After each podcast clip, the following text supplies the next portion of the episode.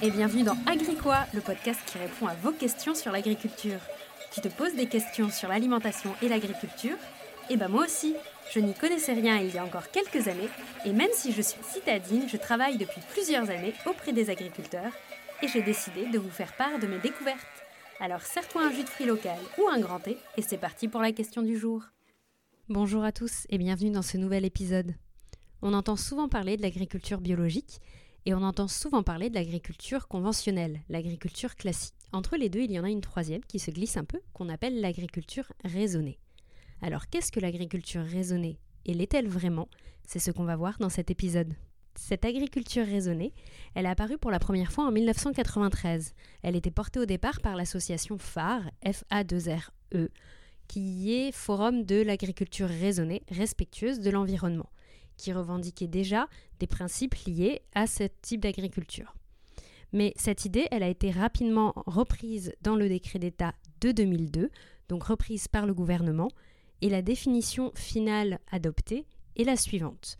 L'agriculture raisonnée est un système de production agricole dont l'objectif premier est d'optimiser le résultat économique en maîtrisant les quantités d'intrants et notamment les substances chimiques utilisées, pesticides, engrais, dans le but de limiter leur impact sur l'environnement. En gros, on essaye de maintenir l'économie, donc la productivité économique et agronomique, tout en essayant d'adopter des pratiques plus vertueuses pour l'environnement. On essaye de conserver les deux. Et c'est en cela qu'elle est très différente de l'agriculture bio.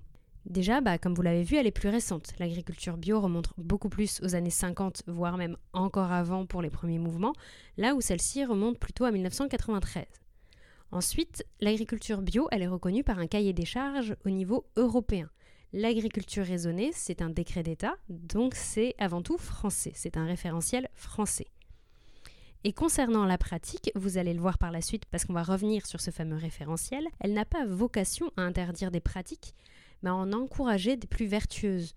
Donc dans le référentiel, il n'est pas question d'interdire des pesticides de synthèse, d'OGM, c'est absolument pas la logique de l'agriculture raisonnée.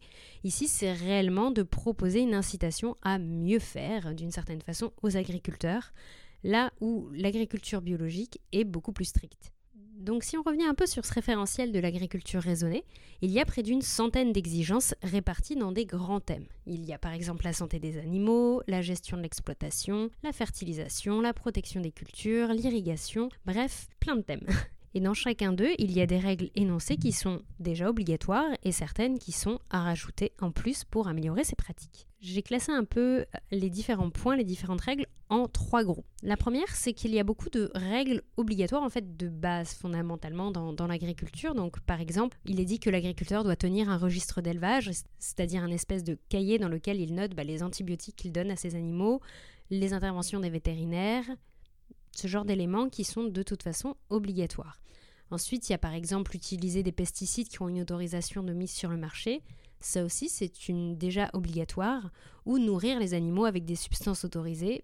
Là également, rien de bien nouveau. La deuxième partie, elle relève plus de la transparence et de la traçabilité. Donc en gros, ça va être de contrôler de plus près l'usage des pesticides et des engrais, par exemple en améliorant leur stockage, en évitant les pertes, en ajustant les apports il y a par exemple une, euh, il demande par exemple un plan prévisionnel de fumure. Ça veut dire en fait que ça va être un, planning en fait de l'utilisation des engrais pour l'année. Il propose de mettre un compteur d'eau sur chaque pompe d'eau pour euh, essayer de mieux voir le volume utilisé. Bref, vous voyez un peu la logique de pouvoir monitorer au plus près possible les consommations de l'exploitation afin que l'agriculteur ait une meilleure vision des choses.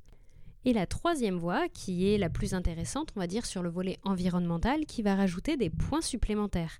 Donc, par exemple, il a été ajouté le volet sur le tri des déchets de l'exploitation. Par exemple, l'agriculteur va devoir conserver les bons d'enlèvement et de passage à la déchetterie, ne pas jeter des choses n'importe où, bref, ce genre d'éléments vraiment sur la gestion des déchets qui n'y avait pas euh, auparavant. Il y a aussi l'idée de mettre en place des bandes enherbées d'au moins 5 mètres de large en bordure des cours d'eau et qui ne doivent être bah, ou sur lesquels on ne doit mettre ni engrais ni pesticides. Enfin, il y a par exemple assurer une diversité de cultures sur la surface agricole de l'exploitation, mais pour l'assurer, donc ils le définissent comme au minimum trois cultures ou deux familles de cultures différentes. Au premier abord, on peut se dire chouette, c'est fini pour la monoculture, mais il faut savoir que dans ce référentiel, il est bien précisé en cas de système de monoculture, l'agriculteur implante un couvert hivernal, donc c'est-à-dire qu'il met des végétaux entre les deux cultures de céréales pour éviter de laisser le sol nu, ou broie, puis incorpore les résidus de culture. Donc ce n'est pas vraiment euh, dans l'objectif de limiter la monoculture. Je précise comme toujours, cette certification, elle est donnée par un organisme certificateur qui analysait ces différents paramètres sur l'exploitation. Et cette certification, elle était délivrée pour 5 ans.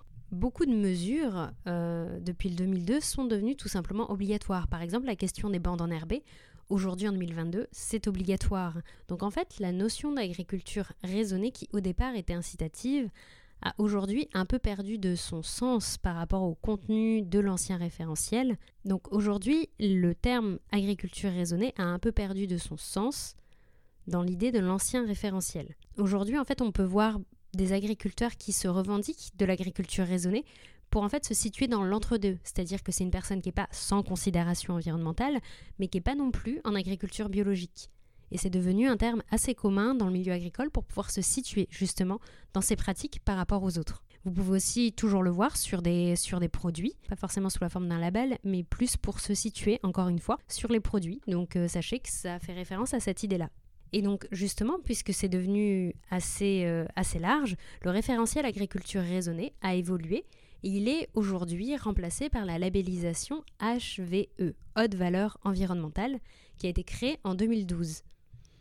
Et la Commission nationale de la certification environnementale a entériné le passage de l'agriculture raisonnée au HVE en 2013.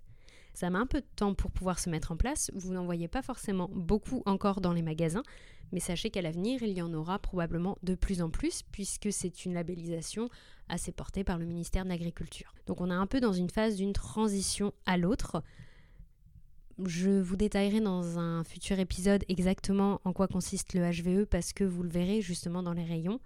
Mais si vous entendez parler d'agriculture raisonnée, sachez que ça reste quelque chose de beaucoup plus light que l'agriculture biologique.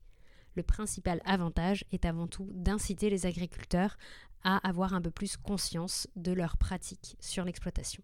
Voilà, j'espère que cet épisode vous a plu. N'hésitez pas si vous avez des questions, je me ferai un plaisir d'y répondre et à la semaine prochaine.